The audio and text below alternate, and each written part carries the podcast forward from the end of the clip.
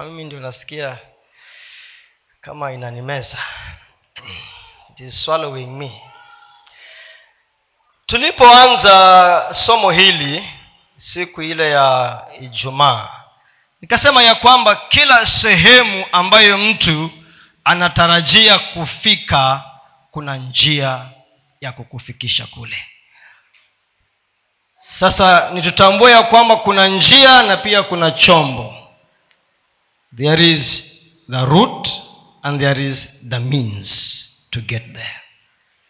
Kwa mfano kama unaenda Mombasa, unaweza ukapanda, of course ushike njia ya Malindi Mombasa highway na upande tractor. Pande tu tractor, useme hii ndiyo means ya kunifikisha wapi? Mombasa. Si utafika. Lakini mwingine ambaye amepanda matatu huenda akafika mbele yako. Kwa sababu tractor itafika lakini kwa wakati wake. Ama mwingine aseme nitapanda pikipiki, pia hiyo itakufikisha lakini kwa wakati wake. So every means that you use will take you there but a different time. Sasa ni lazima tuwe na ufahamu huo ili even as we desire to get there, tunajua ya kwamba ni chombo gani ambacho kitatufikisha kwa haraka. Na tunapoangazia maeneo haya ya kuwa huru katika mambo ya kiuchumi, nataka tuangalie baadhi ya mambo ambayo ni muhimu tuyatilie mkazo na ambayo ni njia yetu ya rahisi ya kuweza kutusaidia. Nilisema ya kwamba unaweza ukatafuta kwa njia ya udanganyifu, kwa njia ya wizi, kwa njia ya mkato, kwa njia ya kujuana, lakini kuna ile njia ambayo machoni mwa mwanadamu ni sawa lakini kule mbele ni mauti. Na kuna njia ambayo ukifuata itakufikisha salama. Itakufikisha salama. Tusiwe kama yule Yona ambaye askofu alikuwa anaongea juu yake hapa ya kwamba alifika ndio lakini kilikuwa kibarua. Kule ambako alikuwa ni aende alifika lakini ilikuwa ni kibarua. Kwa sababu alibidi apitishwe katika sehemu zingine kwa sababu ya ukaidi aliyokuwa nao na uzoefu aliyokuwa nao wa kujaribu kupinga mapenzi ya Mungu. Conditions ama masharti ambayo yatatusaidia kufika ama kupokea katika maeneo haya. Jambo la kwanza ambalo ningetaka tuliangalie katika maeneo haya ni service ama utumishi, service ama kumtumikia Mungu, service.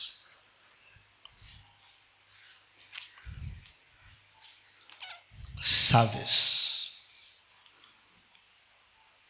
Shetani alipoenda mbele za Mungu, akamuuliza Mungu, unafikiria Ayubu anakutumikia bure? Does Job fear you for nothing? Alikuwa amepeleka mashtaka kwa Mungu kujaribu kusema ya kwamba Ayubu anamtumikia Mungu kwa sababu ya kutafuta nini? Vitu. Ndio akawa anatafuta njia ya kumuonyesha Mungu ya kwamba jaribu uone kama huyu mtu ambaye unasema ya kwamba anakupenda, jaribu tu kufanya mambo kidogo, niruhusu nifanye mambo kidogo ili tuone kama kweli ataendelea kukutumikia. Satan was trying to find for a way to negotiate with God to prove to him that this man is not serving you for free.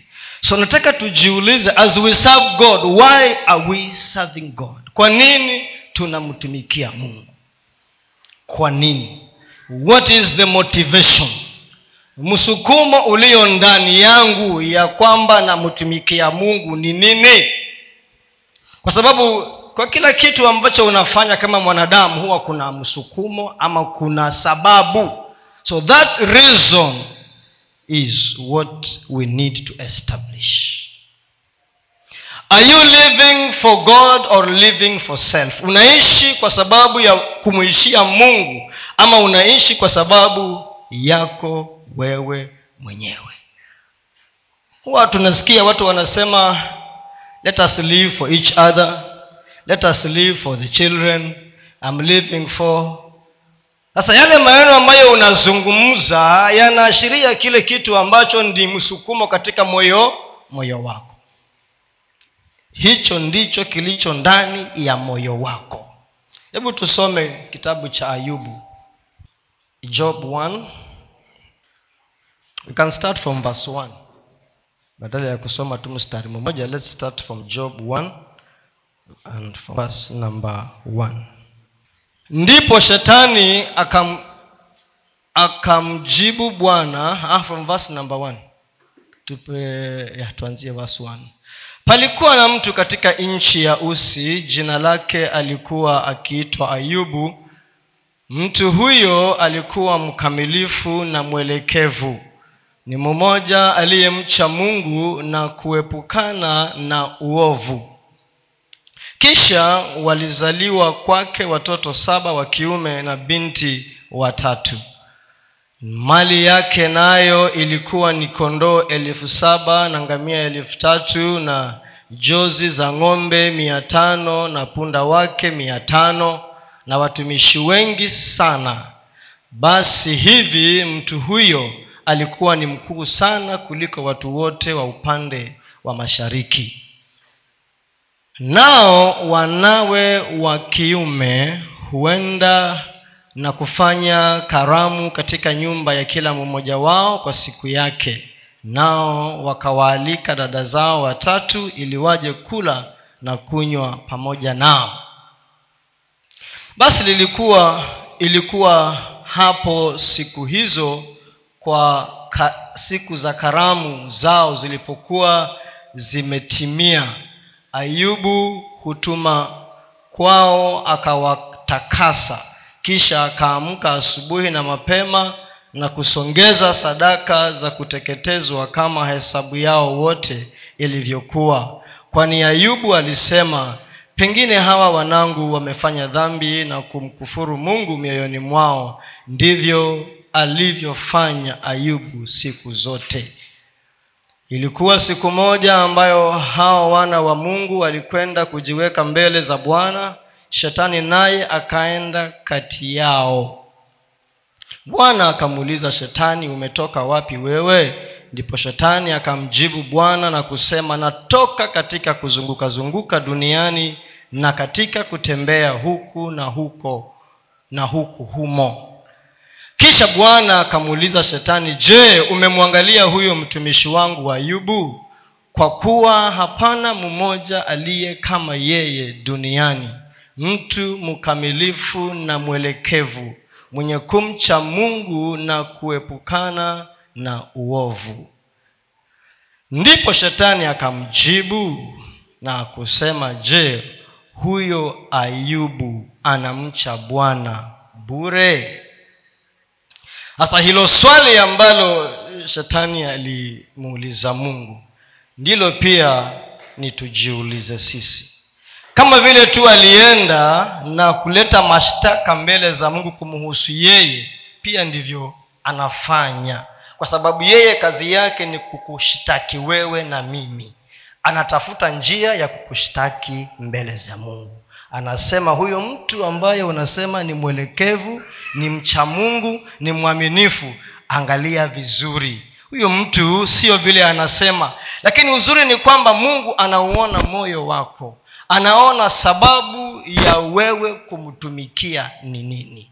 Unamfuata Mungu ili ndiyo upate nini? What do you want from God? Is it because you love him genuinely? Unampenda kweli kweli, Na siyo tu kwa mdomo unanena, lakini kwa matendo yako unaonyesha ya kwamba huyu Mungu unampenda kweli. Na nafikiri ndio sababu sheria ile ya kwanza kabisa, wakati Yesu alipoulizwa, akasummarize all the commandments just into two. Na akasema ya kwanza ni kufanya nini? Kumpenda Bwana Mungu wako kwa moyo wako wote, kwa loving God with all your heart, with all your mind, with all your strength and everything in you. Na akasema na ya pili ni kama hiyo tu, umpende jirani yako kama unavyojipenda mwenyewe. So that is the foundation. Huo ndio msingi. Na tunapoongea kuhusu sababu ya kumtumikia Mungu ni kumpenda Mungu. Na huwezi kudhihirisha upendo wako kwa Mungu kama you are not addicted to God. Si watu nasema kuna addiction. Addiction ni nini? Uraibu, Ni uraibu ama ni nini? How do you translate that to Kiswahili? What is addiction? Ni uraibu.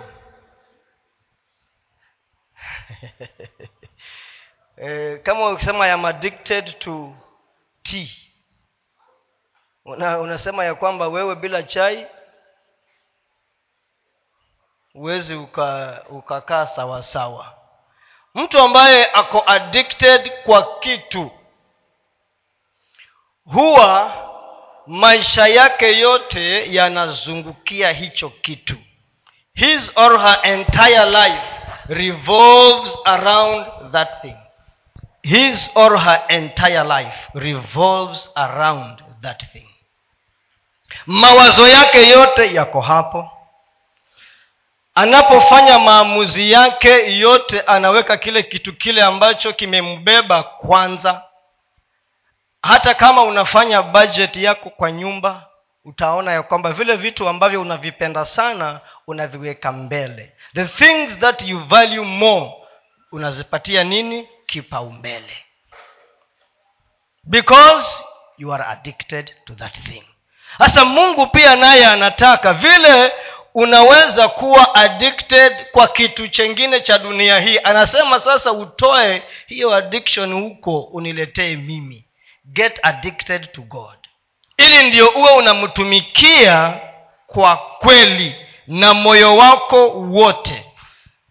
All the compartments of your heart. Yani visehemu vyote, viumba vyote vya moyo wako vijae na Mungu. Ili ndio shetani asipate nafasi ya kumuuliza Mungu, unafikiria ni bure? It is not for free. This man wants your money. This person, huyu mtu anataka vitu. Na akitaka vitu utamuona tu. Na kweli huwa mwanadamu kama moyo wake wote hajaweka kwa Mungu, hachukwangi round. Akianza kubarikiwa kidogo utaona utofauti katika maisha yake, utamuona. Hata pengine sisi tumekuwa victims at one point or the other. Pengine kuna wakati ulimlilia Mungu juu ya kitu fulani, naye Mungu akawa mwaminifu, lakini baadaye sasa ukaanza kuyumba. Hata kanisani pengine ukaanza kukosa kuja kwa sababu umekuwa very busy na kazi ile ambayo ulimuomba Mungu akakupatia. Now the same job, ile kazi ile ambayo ulimlilia Mungu akupe, imekuwa sababu ya kukutoa kwa huyo Mungu. Na hayo sio mapenzi ya Mungu. That is not the desire of God. Tuweke kutoka 22 mpaka 23. Nawe umwambie Farao, Bwana asema hivi, Israeli ni mwanangu mimi, mzaliwa wa kwanza wangu, nami nimekuambia mpe mwanangu ruhusa aende ili apate kunitumikia. Nawe umekataa kumpa ruhusa aende. Angalia basi mimi nitamua mwanao mzaliwa wa kwanza wako. Is that the place I wanted? Of course, kile ambacho tunaona pale ni kwamba Musa ametumwa kuenda kutoa wana wa Israeli. Na sababu aliyokuwa wanatumia ya kuambia Farao ya kwamba Mungu anataka wana wa Israeli watoke waende kumtumikia. To be set free to go and serve him. Na hiyo ndiyo, that is the desire that God has. Amekuokoa wewe na mimi tumtumikie. Na tukiendelea kusoma tutaona ya kwamba Farao akaanza kunegotiate na Musa. Anamwambia ni sawa wanaweza kwenda lakini wasiende mbali sana. Tena baadaye atasema ya kwamba ni sawa waende lakini hawa ng'ombe na wanyama mfanye nini? Muwawache. Anatafuta sababu ya kukuzuia ama kukufanya uwe moderate ama mediocre Christian. Wa hali ya kiwango cha chini. Ili ndio usifikie kile kilele ambacho Mungu anataka. But if you are addicted to God, utaweza kuinuka zaidi ya vile vikwazo ambavyo shetani anajaribu kuviweka. So do not allow the enemy to put the obstacles on your way. Usimruhusu shetani akuwekee vikwazo ili unegotiate. Wazungu wanasema win-win. Sasa who is winning? Win-win situation. Yani yeye apate kitu na wewe upate kitu. Unajua shetani huwa anakuangalia na anakustudy wewe na mimi. Anajua ya kwamba huyu mtu hatima yake ni kubwa. Na kama siwezi nikamsimamisha kabisa, nitajaribu kupunguza makali ya ile kasi aliyonayo. Kama siwezi nikamsimamisha ili asiende asifike kule ule utukufu wa Mungu, pia mimi nitachukua kidogo pia yeye apate kidogo na wewe ubaki. So uko lakini uko tu pale chini. You are just a moderate Christian. You are an average Christian. Hata shuleni mwalimu akimake vitabu wanga kuna mahali wanasemanga average, above average, below, sijui nini. Hiyo yote ni kigezo ama kiwango cha si ni kweli teacher? Ama hamsemangi hivyo. Hata pia katika Ukristo Mungu pia naye anakuanga na ratili. Anapima mizani ya maisha yetu. Sasa ukitaka njia ya haraka ambayo itakufungulia milango katika maeneo haya, ni utumishi wako wa kweli kwa Bwana ambao unasukumwa na sababu za kweli, genuine reasons ya kwamba huyu Mungu nataka nimtumikie kwa sababu ni Mungu na anastahili kutumikiwa na namuishia yeye, na nakataa kunegotiate na shetani. It is either I am serving him fully or never. Lakini shetani atajaribu njia zote na mbinu zote. He will try. So don't allow the enemy to negotiate with you. Usijaribu, usimruhusu.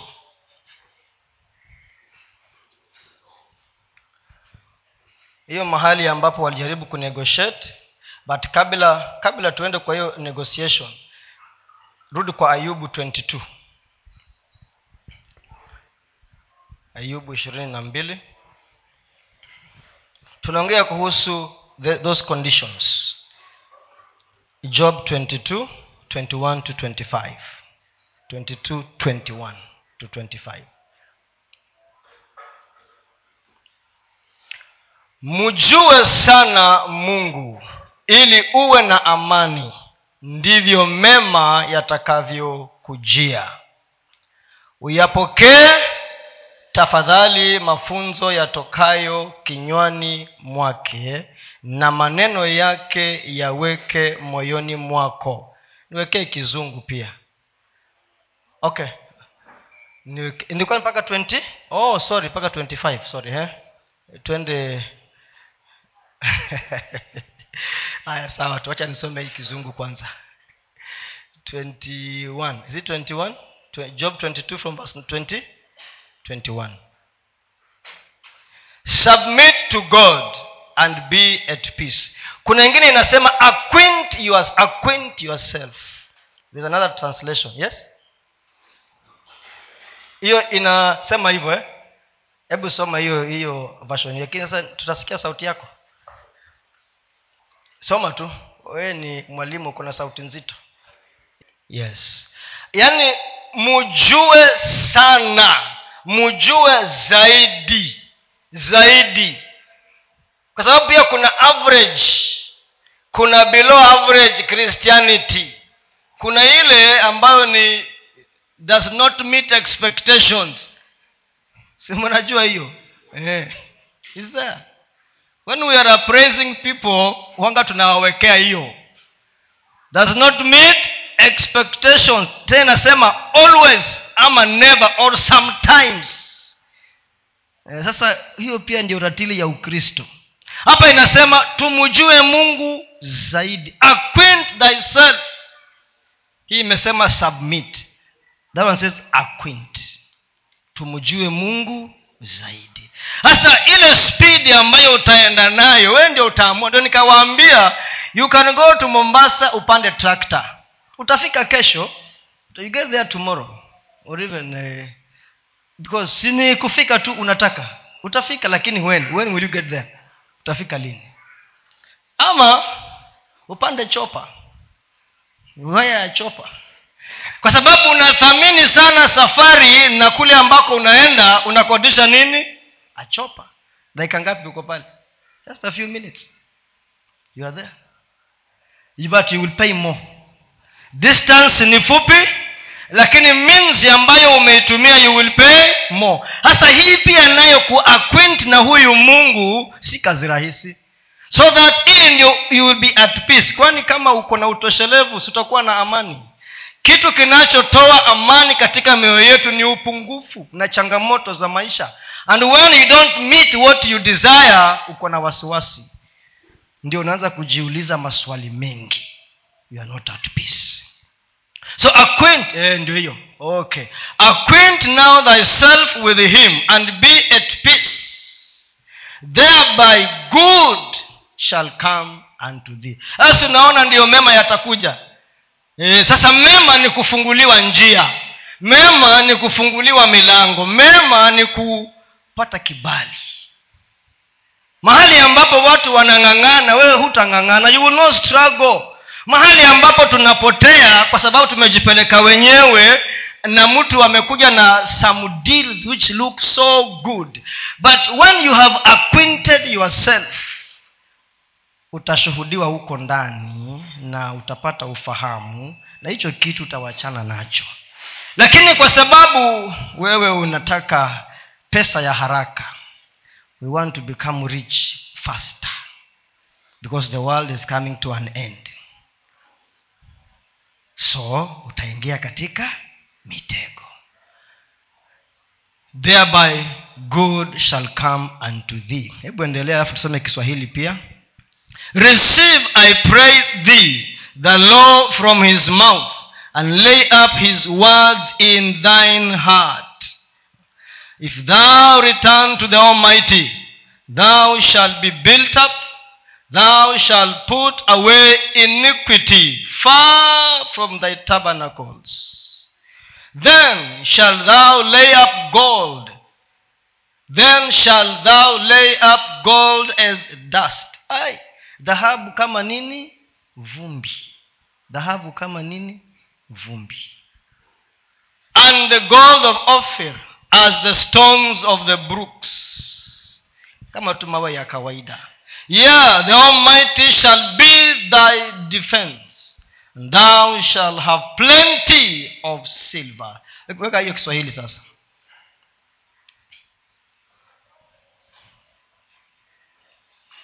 Mjue sana. Ndio hiyo imeongezea mjue sana. Ili ndio uamue kama ni average, below average, above, excellent and whatever. Mungu ili uwe na amani ndivyo mema yatakavyo kujia. Uyapokee tafadhali mafunzo yatokayo kinywani mwake, na maneno yake yaweke moyoni mwako. Ukimrudia Mwenyezi utajengwa, ukiondoa udhalimu mbali na hema yako, nawe hazina zako ziweke mchangani, na dhahabu ya Ofiri iweke kati ya mawe ya vijito. Naye Mwenyezi atakuwa hazina yako, atakuwa ni fedha ya thamani kwako. Kumtumikia Bwana, hiyo ndio njia ya haraka, lakini gharama iko kubwa, very expensive. Hiyo ndio njia ya, hata ukienda kwa biashara, hiyo ndio njia ya haraka. Ndio utajua ya kwamba, unajua kama vile tu utapanda trakta, ndio pia utajua kumbe nikiweka pesa yangu kwa benki, eti hapo ndio nimewekeza kwa benki, utakaa miaka 70 ndio hiyo pesa pengine idouble. Hiyo ni kama trakta. Kwa savings account ya bank ni kama kuepanda trakta uende Nairobi, utafika next year. Yes. Lakini ukimjua Mungu pia ufahamu wako utaongezeka, na utapata watu ambao pia nao wamemjua Mungu sana, wanakufungulia nini? Milango. Usifikirie tu watu wa kwenu ndio muhimu, hapana. Watu kama wewe ambao wamemjua Mungu sana, wamelipa gharama. Pia wewe ulipe gharama ya kumtumikia Mungu. Na unapomtumikia Mungu, unamtumikia na kila kitu chako. Kama vile wana wa Israeli walimwambia Farao, sisi tuache twende tukamtumikie Mungu na vitu vyetu vyote. Kila kitu ndani yako, nyumbani mwako, maishani mwako, ni lazima kimtumikie Mungu. Hizo mnaweza mkaandika mkasoma. Niko katika speed ya gari zile zinabeba. Kutoka 8:28, hiyo ni mahali mnaweza mkajisomea. Kutoka 8:28, kutoka 10:11, 24, 26. Ule wakati ambapo Farao anaongea na Haruni na Musa, wana negotiate ya kwamba sawa can go, lakini wacha hii kidogo, enda lakini wacha hii. Hapana, Mungu anataka ukiamua kumtumikia, because we have said you were addicted to him, addicted to the kingdom, ufalme wa Mungu. Sasa unabeba kila kitu yako. Yaani haujaweka reserve ya plan B ama C ama D. Umesema viwe visiwe ni wewe. I have invested my all. Nimewekeza vyangu vyote na kila kitu yangu ndani yako. Niokoke, nisiokoke, nikiwa ndani yako salama. That is the mentality ambayo itakufanya uende haraka. You go faster. But kama unataka ya nusu-nusu kunegotiate, sawa, utafika or you may never arrive. Unaweza kosa kufika katika kilele chako. So chagua, utamtumikia Mungu kwa ukamilifu ama nusu-nusu. Chaguo ni lako. Unataka ufike haraka ama unataka tu uende pole pole. Kimzee Kobe.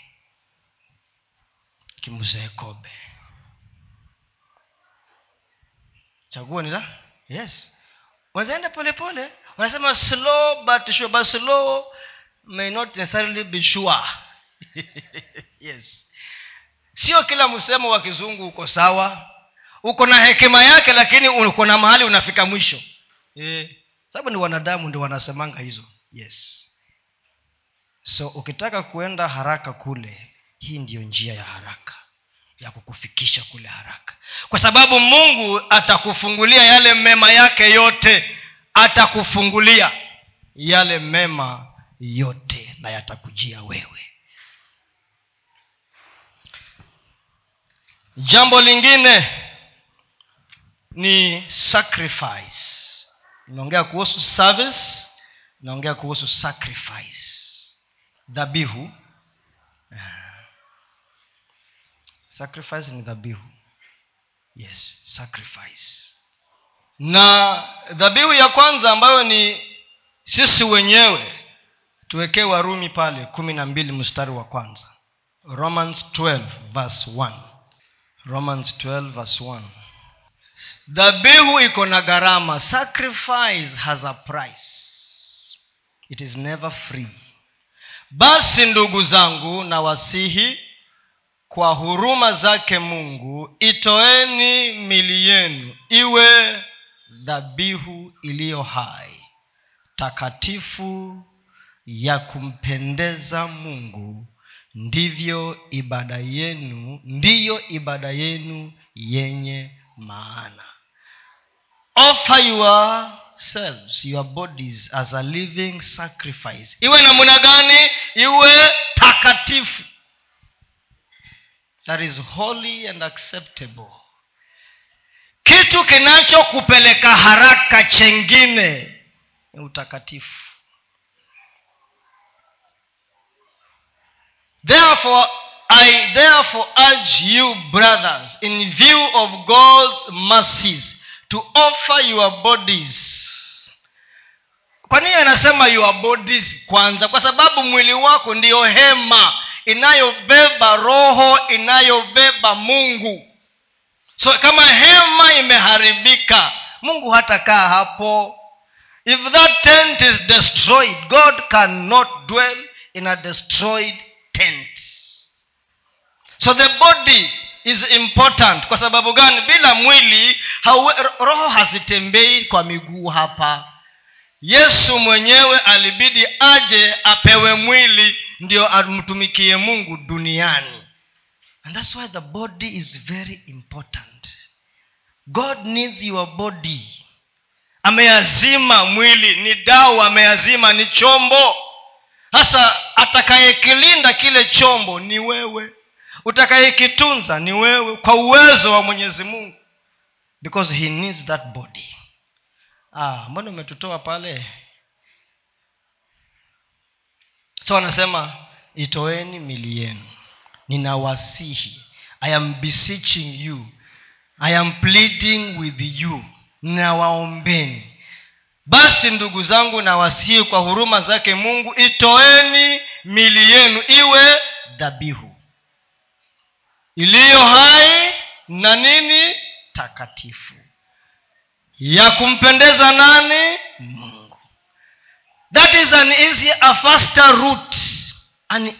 and faster route kuliko hizi kadabra zingine ambazo zaonekana za haraka lakini mwishowe kinageuka. And when it changes. Na unaanza kuenda kwa mteremko na hauna mwisho. It's not sustainable. Haiwezi kukushikilia ama kukuzuia kwa muda. Haiwezi. Ni ya muda mchache tu. So sacrifice, pia nayo hii sacrifice hii ina gharama. Ndio Daudi akasema siwezi nikatoa dhabihu ambayo haijanigharimu chochote. Kuna mahali alisema hivyo. Kwa sababu kuna wakati alitenda dhambi na Mungu akaleta adhabu.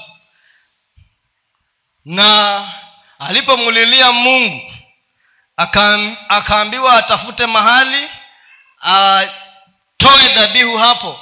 Akaenda kwa jamaa mmoja, nimemsahau jina lake. Huyo jamaa akataka kumpatia hapo mahali bure, akasema hapana, haitawezekana. Siwezi kupachukua bure. Nitanunua na pesa yangu.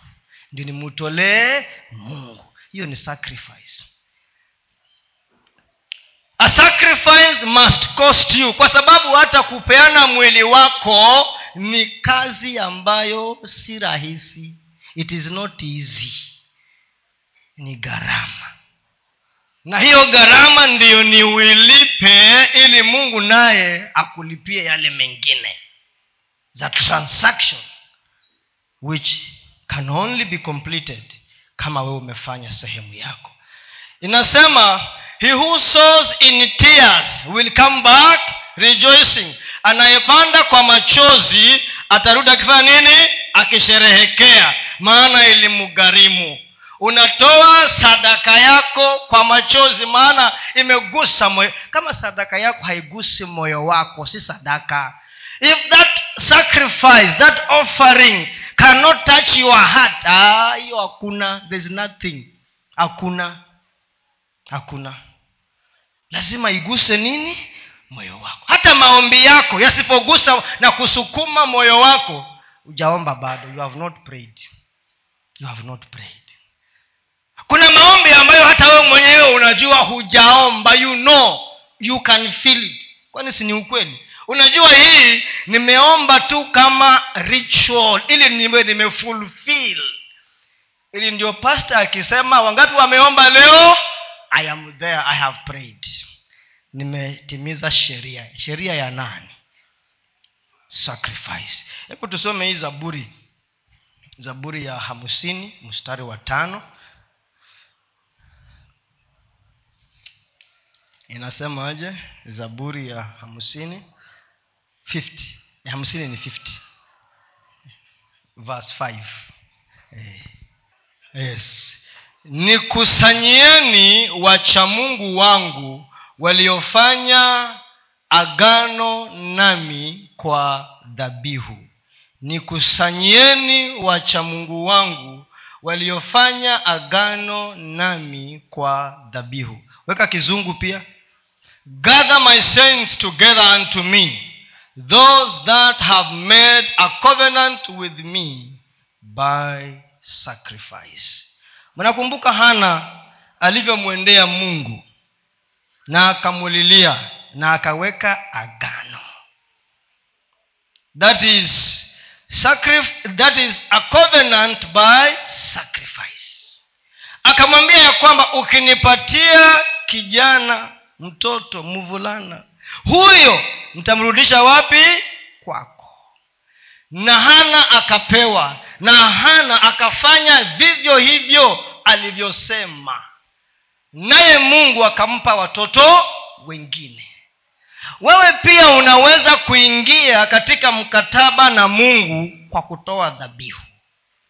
Na ukifanya hivyo na utimize hivyo, Mungu anasimama na hiyo na anakufungulia milango ya ajabu.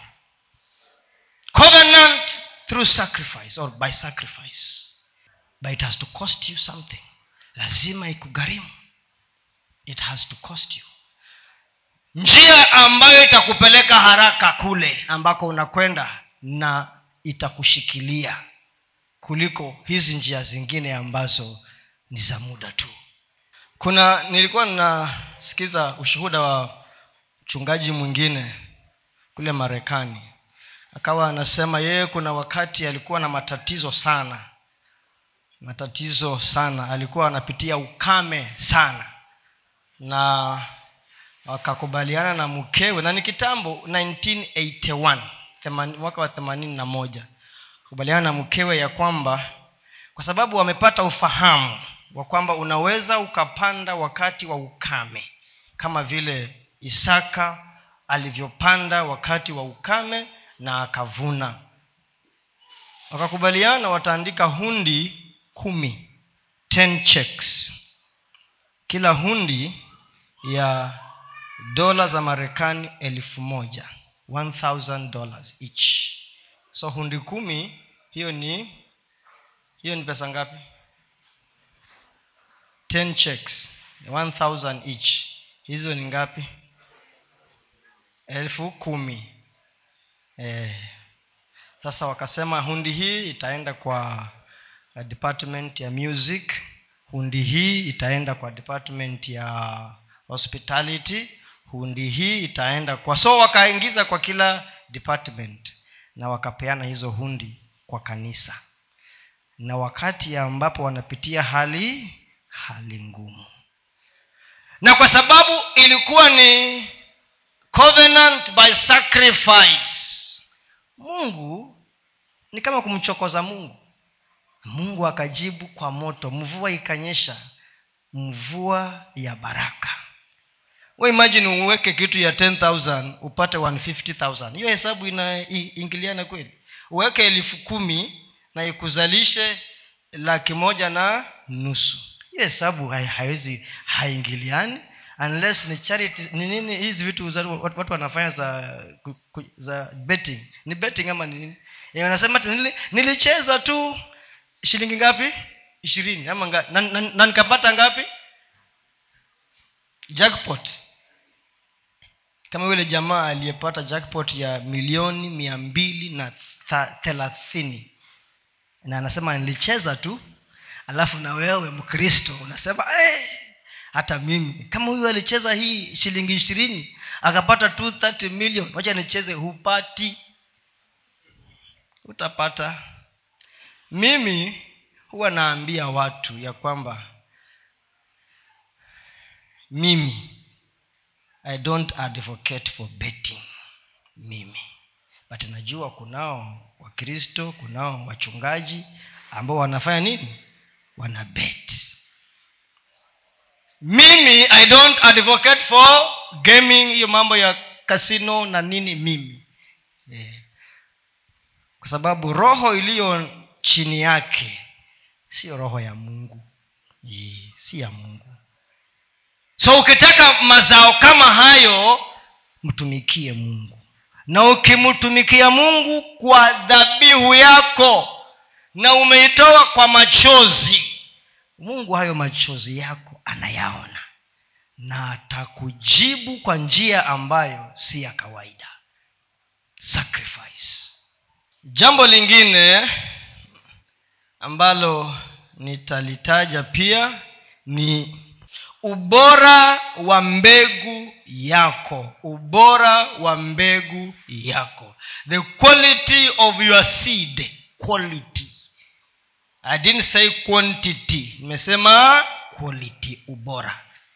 If you plant quality seeds, you will reap quality harvests. Nilikuwa mimi nikiona mama zamani tukishavuna wanachagua mahindi fulani, wanasema haya hayaliwi. Yanaingizwa wapi? Kwa uchanga. Nyi mliona hiyo kwenu? Ama mimi ndio niliokuwa naishi rural areas nikiona hiyo peke yangu. Cold. Mliona? Sababu ni nini? Ya mbegu. Ya mbegu. Wanasema hizi zenye tembe kubwa kubwa hizi zimenona ni za nini? Mbegu. Hawa ni watu ambao hawajaenda shule na wako na elimu hiyo ya kwamba, si mlimuona mama yangu hata hajui kuongea Kiswahili hapa. Yeye ndiye alikuwa anafanya hiyo biashara ya kwamba hii hatutakula. Tuweka kwa uchaga, tungoje nini? Mvua. Kumbe ni hekima ya kwamba ukitaka quality ni upeane nini? Quality. Na katika Ukristo ni hivyo. Ni hivyo. Wewe jiulize kile kitu ambacho unakitoa.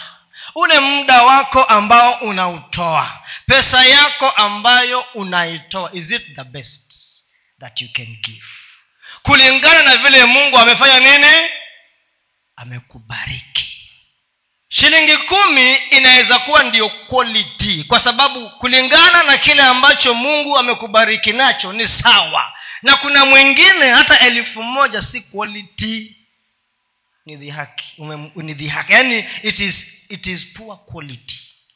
Kulingana na uzani wa baraka zako. Ndio kwa sababu yule mama aliyepeana mapeni mawili, that was quality.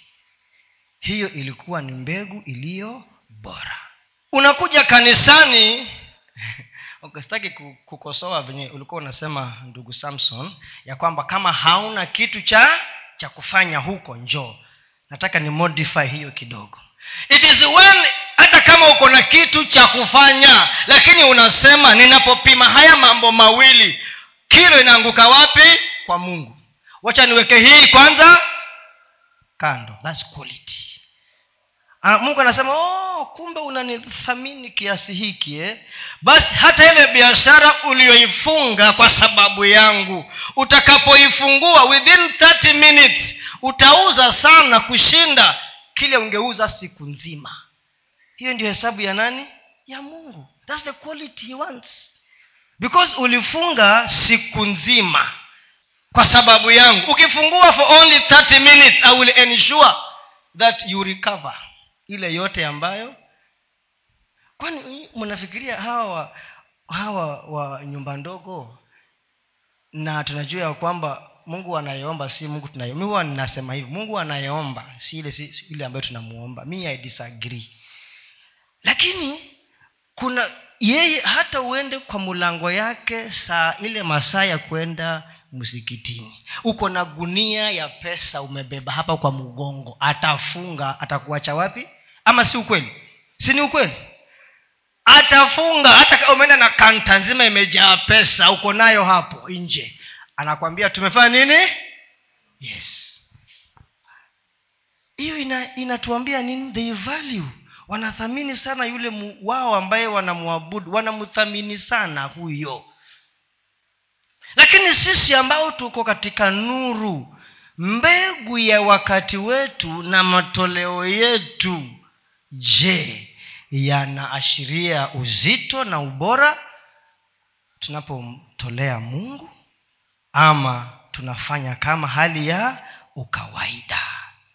Quality. So if you want a quality harvest, you must have a quality seed. Ndiyo, kwa sababu hata Cain na Abel walipotoa, kuna iliyompendeza Mungu na kuna ile ambayo haikumpendeza Mungu. Cain aliokota takataka akaleta katika sadaka yake. Hiyo mimi naita nini? Takataka, because he just went picking the things.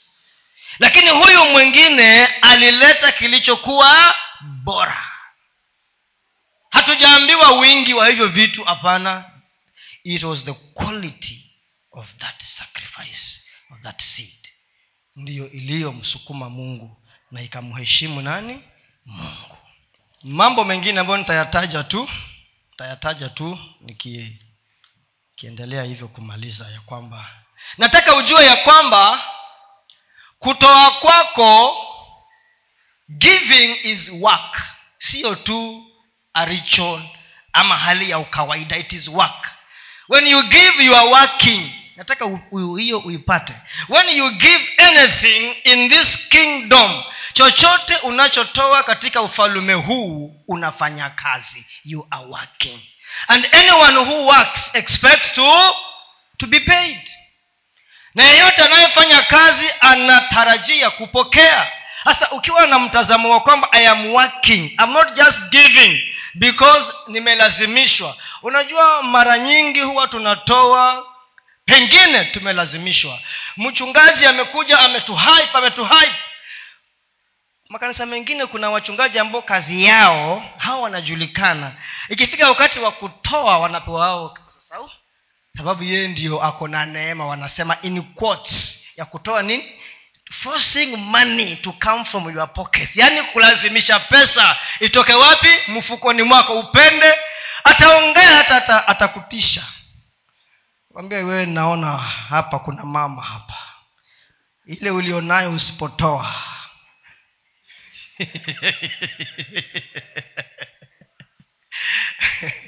Yani unashikwa kabari ndio utoe pesa. Hiyo ni kazi bure. Hiyo si quality. Kama moyo wako haujasukuma usitoe, don't give, because ukitoa you are wasting. Unaharibu nini? Mbegu yako. You are wasting your seed, na hautapata, you won't get. So giving is work, na lazima ujue ya kwamba kama vile tu tumeambiwa, you must give cheerfully. Unapeana kama uko na furaha. Give cheerfully and willingly. Utoe ukiwa uko na furaha na bila kulazimishwa. Toa kama umefurahi. Si unasema hii kanisa nayo kuna watu wengine huwa nawasikia, niliwacha kuenda hiyo kanisa kwa sababu ya kulazimishwa kutoa. Who told you you must give by force? Nani alikwambia utoe kwa lazima? Ni wewe ndio huna ufahamu. Because mimi sitakuja kwa mfuko wako nitoe pesa ama namna gani? Utatoa? So kama hujasukuma usitoe na usihukumike. Eti siendi tena huko kwa sababu wanasema hamsini si pesa. Wanasema watu wa 100 hawaanzi na 50 ama 20. Watu wa 100 na wewe una 100. Next Sunday watu wa 200 na wewe huna 200. Unasema hiyo kanisa na mimi bye bye. Hiyo haikusaidii. So unatoa cheerfully and willingly, bila kulazimishwa. Lakini tunapoendelea kuangalia quality ya mbegu, hebu tusome mistari hapa. Unajua sasa, hebu tusome mistari hapa. Fikiri ni Malakai. Somewhere in Malakai, hebu weka Malaki 1:6-8. Njia ya rahisi ambayo itakufikisha pale mahali ambapo unataka kwenda. Malaki 1. Mwana humheshimu baba yake, na mtumishi humcha bwana wake. Basi kama mimi ni baba yenu, heshima yangu iko wapi? Na kama mimi ni bwana wenu, kicho changu kiwapi? Bwana wa majeshi auliza ninyi, enyi makuhani, mnao lidharau jina langu, nanyi mwasema, tumelidharau jina lako kwa jinsi gani? Mnatoa chakula kilichotiwa unajisi juu ya madhabahu yangu, nanyi mwasema, sisi tumekutia unajisi kwa jinsi gani? Kwa sababu mwasema meza ya Bwana ni kitu cha kudharauliwa. Tena mtoapo sadaka aliye kipofu si vibaya, na mtoapo sadaka waliovilema na wagonjwa si vibaya. Haya, mtolee mtawala wako, mtolee gavana wako kingi hapa. Je, atakuwa radhi nawe, au atakubali nafsi yako, asema Bwana wa majeshi? Hiyo ndio quality. Eti unaweza toa pesa iwe kipofu, pesa iwe nini? Kilema. Wewe umeshaiona zawadi inapelekewa rais na ng'ombe haina mguu? Have you ever seen that anywhere? Tunapelekea those days kulikuwa kuna kwanga na sherehe hapa kwa DC, na unapeleka mazawadi ya kusherehekea hapa. Huwezi peleka kitu hainanga sura ama hainanga form ama shape. Huwezi.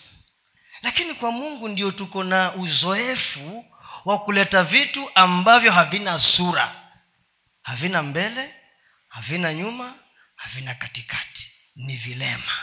They are just there. We just give anyhow, anyway, anyhow. Bora wamefanya nini?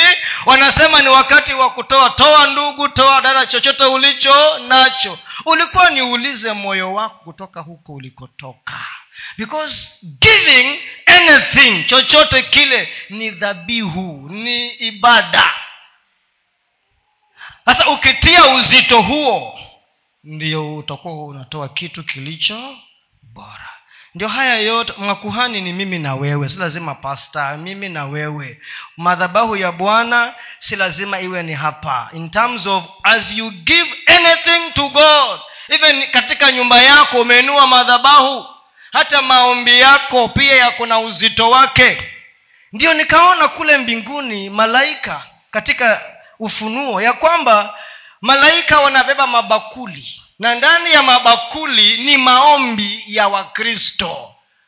Na hayo maombi yanapelekwa mbele za Mungu, na yanakuwa kama Mungu ananusa na mapua yake, anasema yananukia kama manukato. Hasa maombi yako kama hayana ubora, yatanuka nini? Ama yatanuka ama yatanukia? That's the quality we are talking about. So nikasema kumbe nikiomba kiholela hata bakuli langu, hata hakuna bakuli langu huko mbinguni. You have no bowen, hakuna lako, kwanza. So nilipatikane na lijae na maombi yako na yaliyo bora, quality prayers, ili Mungu apendezewe. Account nilionayo juu mbinguni, naweka nini? Ndio tunaambiwa hapa ya kwamba mnaleta wanyama, ni wagonjwa, ni vipofu, ni vilema. Anasema jaribu kumpatia nani? Mtawala wako. Siku za zamani walikuwa wanakuja wazee wa mtaa, wanakimbiza hata kuku majumbani kwetu. Eti baba yako hapatikani kwa mikutano. Wanafukuza jogoo, hawafukuzi kifaranga kile, hao jogoo. Kwenu haikuwa hivyo kwenu? Basi ni kwetu peke yake. Tulikuwa na chief, anaitwa Chief Gana, Chief Mia. Kila kitu kwake ni mia. Ukienda kwake ni mia. Mia. Yani kila kitu ni mia. Kaitwa Chief Gana huko kwetu. Wazee wake walikuwa wanakuja kukimbiza wanyama kwa nyumba. Watashika hata mbuzi. Nakumbuka huko sehemu za Ganzi huko, tulikaa huko kwingine. Walikuwa wanashika hata na washiki, anaingia kwa nyumba, anajichagulia. Mbona hachukui yule ambaye hana mkia ama hana mapua ama na nini? Quality, wanataka ubora. Naye Mungu anaheshimu hiyo. Hiyo inampendeza. Haya. Jambo lingine, lazima utambue unapanda hiyo mbegu wapi. Mchanga ule ambao unapanda mbegu yako ni muhimu. The soil. Ndio hata neno la Mungu limetuelezea udongo tofauti. Kwa sababu kila udongo utazalisha kulingana na rutuba iliyo ndani ya huo udongo. Ndio nikawaambia siku nyingine, mimi niliwacha kupeana pesa yangu barabarani kwa mtu, eti niko na huruma sana, ananiambia baba, sijakula tangu juzi. Na ukimwangalia, ukimpa after few minutes, ndio huyu tena, conman, sitoi tena kwa barabara. Unless nisukumwe kiwango chengine ambacho niko na ushawishi wa kutosha. Siku nyingine mtu mwingine akaja kwa ofisi, eti baba, nilikuona kwa TV. Kwa hivyo mtu yoyote umeonaye kwa TV ni mfuate kumuombe pesa. Sikumupa. You need to have an organize, ni ujue unaweka pesa yako wapi. Vitu vingine ni kama yale mabenki, tuliweka pesa yakaanguka na pesa zetu. Hiyo ni udongo mbaya. Watu nasema katika uwekezaji fanya utafiti. Pia nawe unapoamua kutoa mahali fanya, na naamini uko hapa, huu ni udongo mzuri. This is a good ground, a good soil. Kwa nini uende ukatangetange huko, upeleke pesa kwa matapeli na haujafanya utafiti? Udongo huo utameza pesa yako na hutapata kitu. You get nothing. So locate a good ground and put your seed. Mahali kuna rutuba, mahali ambapo utavuna maradufu. Na mwishowe, ukipanda mbegu lazima uinyunyizie maji. You must water that seed.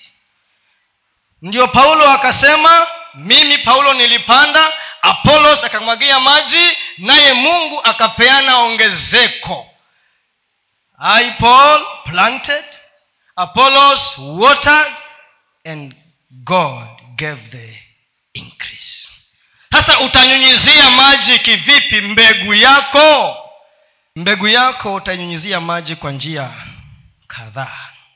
Neno la Mungu unapolinena kwa imani kuhusu kile ambacho umekifanya, you are watering your seed.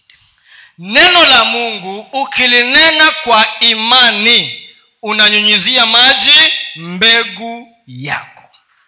The word of God spoken in faith over what you have planted, you are watering your seed. Ndio kwa sababu Isaya 55:10-11, kama vile mvua inyeshavyo na ikifika katika udongo inaleta nini?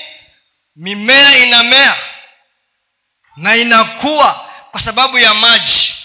The water is the word of God. Neno la Mungu. Nena ni hata upate mistari ya Biblia ambayo itanyunyizia maji kile ambacho umekifanya. Itanyunyizia maji kile ambacho umepanda. Neno la Mungu ukilinena kwa imani juu ya kile ambacho umepanda. Ndiyo Mithali 18:21 inasema ya kwamba nilikuwa nimesema Isaya 55 10:11. Hiyo wataandika tu sababu hakuna wakati. Neno la Mungu likienda mahali kokote halirudi bure. Wewe nawe ukilinena kwa imani halitarudi bure. You are watering your seed. Ndiyo Mithali 18:21 inasema ya kwamba ulimi wako ama maneno yako yana nguvu ya kuua ama kupeana uhai. So ukinena neno hilo kwa imani unapeana mbegu yako uhai. Ukinena kinyume unaua mbegu yako. Unavyokiri kwa imani unapatia nguvu mbegu yako uliyoipanda. You are watering your seed. Unanyunyizia maji mbegu yako. Because the word of God washes. The washing of water by the word of God. Mtu wa kulalamika. Mtu ambaye kazi yake ni kulalamika. Huyo anaua mbegu yake. You are nullifying that seed. And there will be no harvest. Na tuliwaona katika Biblia wale wote waliojawa na manunguniko hawakufaulu. Mungu aliwaadhibu. So you must water your seed with prayer. Nyunyizia mbegu yako maji na maombi. Nyunyizia mbegu yako maji na sifa, praise na shukrani. Nyunyizia mbegu yako maji na maombi na sifa na shukrani kwa Mungu hata kabla uone kile kitu ambacho wakitarajia.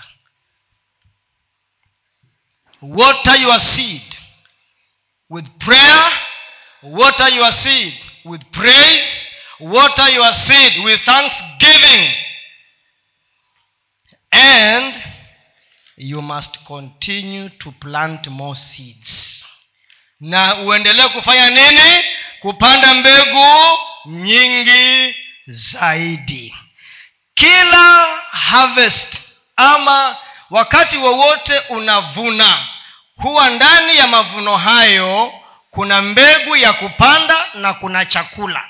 Sasa ni utenge mbegu na uweke chakula kando. So uendelee kupanda na kupanda. Wacha nikomee hapo. Naamini ya kwamba